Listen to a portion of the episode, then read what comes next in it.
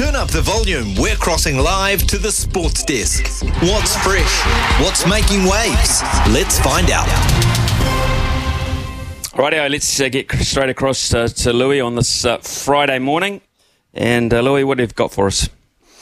Smithy, I've got a really uh, interesting, I guess, progression of the Jon Rahm story.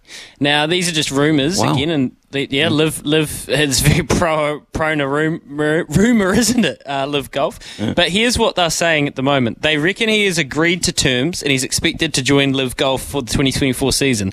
Contract runs to 2029, 300 million total signing bonus paid over his life contract. Uh, he will be starting his own team, which he will own 20 own 25% of, which the other captains do, or more. Rumoured 600 million figure included with that team equity. Uh, that is the latest out of the. It's from Flushing It Golf on Twitter. That is the, the source there. They've got their own sources, but that's where I found that information. No idea to uh, as to the extent of how locked in this is, but that's what they are saying. So Jon Rahm and just on that, Jordan Spieth had been had said at this weekend's tournament that there is a lot to work through with the players, and they have a lot that the PF, PIF is not going to want to hear, and that's why there, there is this big stalemate with this uh, alleged merger, and that was always going to be the issue, wasn't it, Smithy? How are these PGA mm. Tour guys going to let these dudes just walk back in like nothing had happened? That's that was a that is they you know they it's basically like they had to pay a penalty to get back in. It's like you know they had to pay a portion back um, or, or somehow to get back in, and uh, oh, that that makes me not skin crawl, just worries me a wee bit, Jon Rahm, because we're talking to Evan Priest, uh, weren't we, during the week, and Evan said, nah, not a chance. He feels that Rahm would go. He said, I've got $200 million. What's another few, three or 400 million? Is it going to change my life? Nah. So, you know, I, I love the game of golf and its traditions too much. Clearly, anyone can be bought. Um, that's an astronomical amount of money. Uh, it's, it's just lunatic money. Yeah. Anyway, if he, uh, I like Jon Rahm, but I won't if he goes. Uh, you and Sir Bob, um, just a couple of traditionalists wearing your pants.